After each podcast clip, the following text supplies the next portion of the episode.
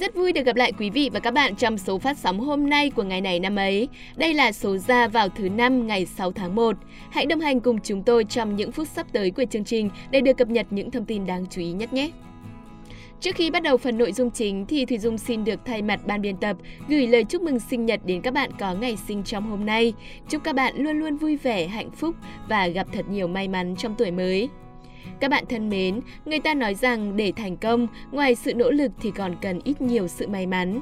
Yếu tố này sẽ giúp con đường của bạn rộng mở, thông thoáng và ít thác gành hơn. Vì vậy, đương nhiên bạn sẽ về đích nhanh hơn. Vậy bản chất của sự may mắn là gì? Chúng ta hãy cùng lắng nghe câu danh ngôn sau đây và suy ngẫm xem nhé. Nội dung câu danh ngôn mà chương trình gửi tặng các bạn ngày hôm nay như sau. Cuộc gặp gỡ giữa sự chuẩn bị và cơ hội tạo ra đứa con mà chúng ta gọi là may mắn. Đây là câu nói nổi tiếng của Tony Robbins, diễn giả hàng đầu tại Mỹ về lĩnh vực truyền cảm hứng và phát triển tiềm năng con người. Nó cho chúng ta có một cái nhìn rõ ràng hơn về một khái niệm rất mơ hồ, đó là sự may mắn. Có lẽ nhiều người thường nghĩ về sự may mắn như một điều vô tình ngẫu nhiên xuất hiện trong cuộc sống của chúng ta. Giống như việc bốc thăm trúng thưởng, ta chẳng cần làm gì mà vẫn có thể sẽ có một món quà thật giá trị mang về. Nhưng hãy thử nghĩ lại xem nhé, bao nhiêu năm qua đã có mấy lần bạn trúng số hay nhận được quà một cách hoàn toàn ngẫu nhiên? Chắc chắn là không nhiều đâu đúng không nào? Không thể phủ nhận sự may mắn đôi khi đến với ta rất tình cờ. Nhưng bạn biết không, có một cách để may mắn đến với ta nhiều hơn, đó là ta hãy chủ động chuẩn bị cho nó. Như câu danh ngôn ngày hôm nay đã nói, cuộc gặp gỡ giữa sự chuẩn bị và cơ hội tạo ra đứa con mà chúng ta gọi là may mắn. Hãy luôn cố gắng mỗi ngày để làm mọi điều tốt nhất trong khả năng có thể, chăm chỉ rèn luyện để nâng cao kỹ năng của bản thân, học cách đối nhân xử thế để xây dựng các mối quan hệ chất lượng. Khi bạn đã có sự chuẩn bị tốt nhất thì chỉ cần cơ hội đến, bạn sẽ biết cách nắm bắt và tận dụng. Người khác nhìn vào có thể tặc lưỡi cho rằng bạn thật may mắn, nhưng sự thật là để tận dụng được cơ hội đó, bạn đã phải xây dựng mọi thứ từ khoảng thời gian trước đó rồi. Ngược lại, nếu không cố gắng mà chỉ lười biếng nằm chờ sự may mắn, thì khi cơ hội đến, bạn cũng không đủ năng lực mà tận dụng. Lúc này, có lẽ chỉ còn cách đứng nhìn cơ hội thuộc về người khác và tự trách sao mình không chuẩn bị tốt hơn. Ai cũng sẽ có những cơ hội tốt trong cuộc đời, nhưng sự khác nhau giữa người thành công và thất bại nằm ở việc có nắm bắt được cơ hội hay không. Nếu nắm bắt được thì cơ hội chính là sự may mắn, còn nếu không thì cơ hội cũng chỉ là một viễn cảnh chẳng bao giờ thành hiện thực mà thôi. Hy vọng rằng sau chương trình này, mỗi người trong chúng ta sẽ đều có ý thức hơn về việc cố gắng rèn luyện mỗi ngày để khi cơ hội đến, ta sẽ có thể biến nó thành sự may mắn mà không phải ai cũng có được.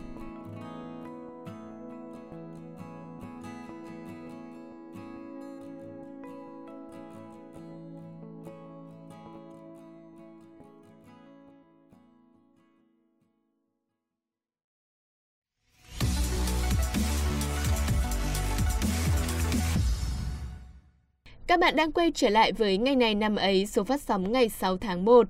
Hôm nay là một ngày diễn ra nhiều sự kiện quan trọng trong lịch sử Việt Nam. Chúng tôi sẽ mang đến cho các bạn thông tin chi tiết ngay bây giờ. Cùng với đó là sự xuất hiện của các nhân vật nổi tiếng trong nhiều lĩnh vực. Hãy đón nghe để xem đó là những ai nhé.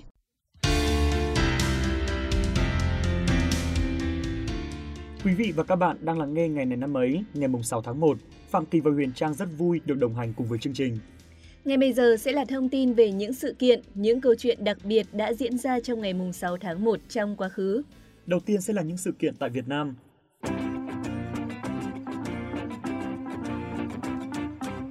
Ngày 6 tháng 1 năm 1930, lãnh tụ Nguyễn Ái Quốc từ Thái Lan về Trung Quốc với tư cách phái viên của Quốc tế Cộng sản, triệu tập hội nghị hợp nhất các tổ chức cộng sản tại Cửu Long, Hương Cảng, Trung Quốc – Hội nghị diễn ra từ ngày 6 tháng 1 đến ngày 8 tháng 2 năm 1930 với sự tham gia của hai đại diện An Nam Cộng sản Đảng, hai đại diện Đông Dương Cộng sản Đảng. Đông Dương Cộng sản Liên đoàn không kịp cử đại diện tham dự. Tổng số đảng viên là 211 người. Tại hội nghị, Nguyễn Ái Quốc phê phán các tổ chức cộng sản chia rẽ, thiếu tinh thần đoàn kết, chỉ rõ những sai lầm và hệ quả. Hội nghị đã thống nhất thành lập Đảng Trung Hợp Nhất An Nam Cộng sản Đảng và Đông Dương Cộng sản Đảng và lấy tên là Đảng Cộng sản Việt Nam. Hội nghị cũng thống nhất thông qua cương lĩnh chính trị, gồm chính cương vắn tắt, sách lược vắn tắt, chương trình tóm tắt, điều lệ vắn tắt của Đảng Cộng sản Việt Nam do Nguyễn Ái Quốc soạn thảo. Hội nghị cũng thành lập Ban chấp hành Trung ương Đảng lâm thời, Đoàn Thanh niên Cộng sản, Hội Tương tế, Hội Phản đế, sau hội nghị, Đông Dương Cộng sản Liên đoàn đề nghị xin gia nhập Đảng Cộng sản Việt Nam. Ngày 24 tháng 2 năm 1930, Ban chấp hành Trung ương lâm thời nhóm họp và đã chính thức chấp thuận đề nghị. Đảng Cộng sản Việt Nam ra đời vào năm 1930 là tất yếu lịch sử và là kết quả của cuộc đấu tranh dân tộc và đấu tranh giai cấp, sản phẩm của sự kết hợp chủ nghĩa Mác Lênin với phong trào công nhân, phong trào yêu nước Việt Nam. Đảng ra đời là bước ngoặt vĩ đại của cách mạng Việt Nam, chấm dứt thời kỳ bế tắc, khủng hoảng về đường lối cứu nước và giai cấp lãnh đạo cách mạng ở Việt Nam.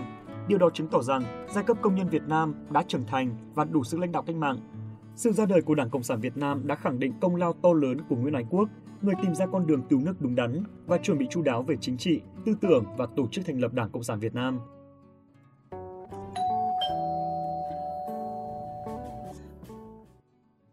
Cách đây 75 năm, vào ngày 6 tháng 1 năm 1946, Quốc hội nước Việt Nam Dân Chủ Cộng Hòa tổ chức cuộc tổng tuyển cử đầu tiên. Cuộc tổng tuyển cử được tiến hành sôi nổi trên khắp cả nước. Riêng các tỉnh phía Bắc, mặc dù phải đối phó với âm mưu phá hoại hết sức tinh vi và trắng trợn của kẻ thù, nhưng cuộc tổng tuyển cử diễn ra an toàn. Các tỉnh phía Nam, nhất là ở Nam Bộ, cuộc bầu cử diễn ra dưới bom đạn rất ác liệt của giặc Pháp. Tổng số cử tri đi bỏ phiếu đạt 89%, cuộc tổng tuyển cử đã bầu được 333 đại biểu, trong đó 57% số đại biểu thuộc các đảng phái khác nhau, 43% số đại biểu không đảng phái, 87% số đại biểu là công nhân, nông dân, chiến sĩ cách mạng, 10 đại biểu nữ và 34 đại biểu dân tộc thiểu số.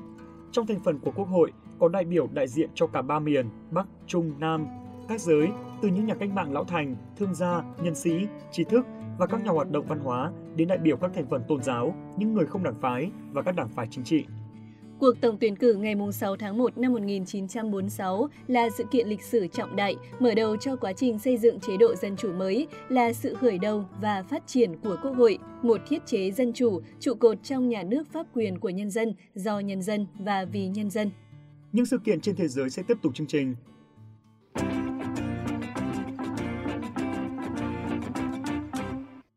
Ngày 6 tháng 1 năm 1884 là ngày mất của nhà khoa học Mendel, Ông được coi là cha đẻ của di truyền hiện đại vì những nghiên cứu của ông về đặc điểm di truyền của đậu Hà Lan.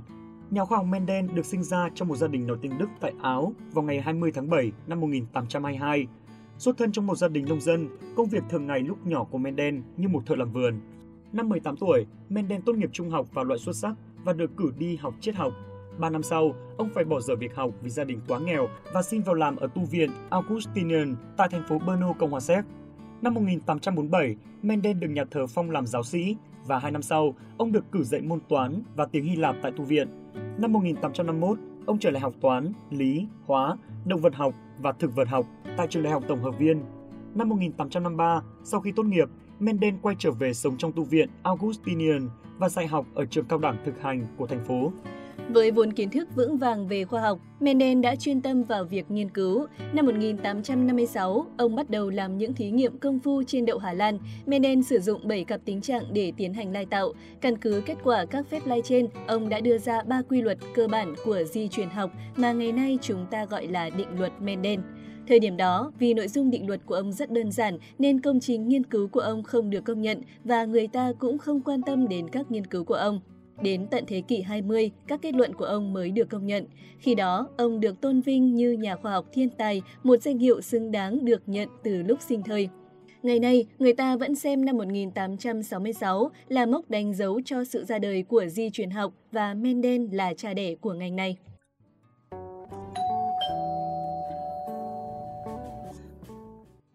Chúng ta cùng chuyển sang thông tin tiếp theo. Nam diễn viên điện ảnh Trung Quốc Thích Tiểu Long sinh ngày 6 tháng 1 năm 1988.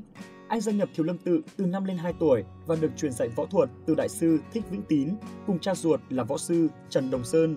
Cậu bé Thích Tiểu Long lúc ấy tỏ ra lĩnh hội rất xuất sắc võ công của Thiếu Lâm Tự và đã gây được sự chú ý mạnh mẽ với màn biểu diễn năm lên 4 tuổi tại Đại hội Công phu Thiếu Lâm Quốc tế tổ chức tại Quảng Châu, Trung Quốc. Nhờ có nền tảng võ thuật vững chắc, Thích Tiểu Long nhanh chóng lọt vào mắt xanh của các nhà đạo diễn phim võ thuật Trung Hoa anh được kỳ vọng sẽ trở thành Lý Tiểu Long thứ hai của Trung Quốc. Ở tuổi lên năm, Thích Tiểu Long ký hợp đồng làm diễn viên của công ty phim ở Đài Loan. Anh gây sốt tại nhiều quốc gia, khu vực châu Á qua những tác phẩm như Thiếu Lâm Tiểu Tử, Tân Ô Long Viện, Rồng Trung Quốc, Thập Huynh Đệ, Thiên Đình Ngoại truyện, Thời niên thiếu của Bao Thanh Thiên, Thiếu niên Hoàng Phi Hồng. Hình tượng cậu bé khôi ngô, giỏi võ, dễ thương, nhiều khi ngô ngơ của Thích Tiểu Long lưu dấu ấn đậm sâu với nhiều khán giả. Tuy nhiên khi lớn lên, sự nghiệp của anh lại không khởi sắc. Anh bị đóng khung trong hình tượng ngôi sao phẫu thuật. Trong khi đó, như năm vừa qua, dòng phim này đang chết dần và bởi thế, Thích Tiểu Long mất vị thế trong ngành giải trí. Thời gian qua, anh chuyển hướng sang tự đầu tư làm phim và đảm nhận vai trò đạo diễn kiêm chỉ đạo võ thuật nhưng chưa có được sản phẩm nào nổi bật. Quý vị và các bạn thân mến, thông tin về ngôi sao võ thuật Thích Tiểu Long đã khép lại ngày này năm ấy hôm nay. Xin cảm ơn quý vị và các bạn đã chú ý lắng nghe. Xin chào và hẹn gặp lại.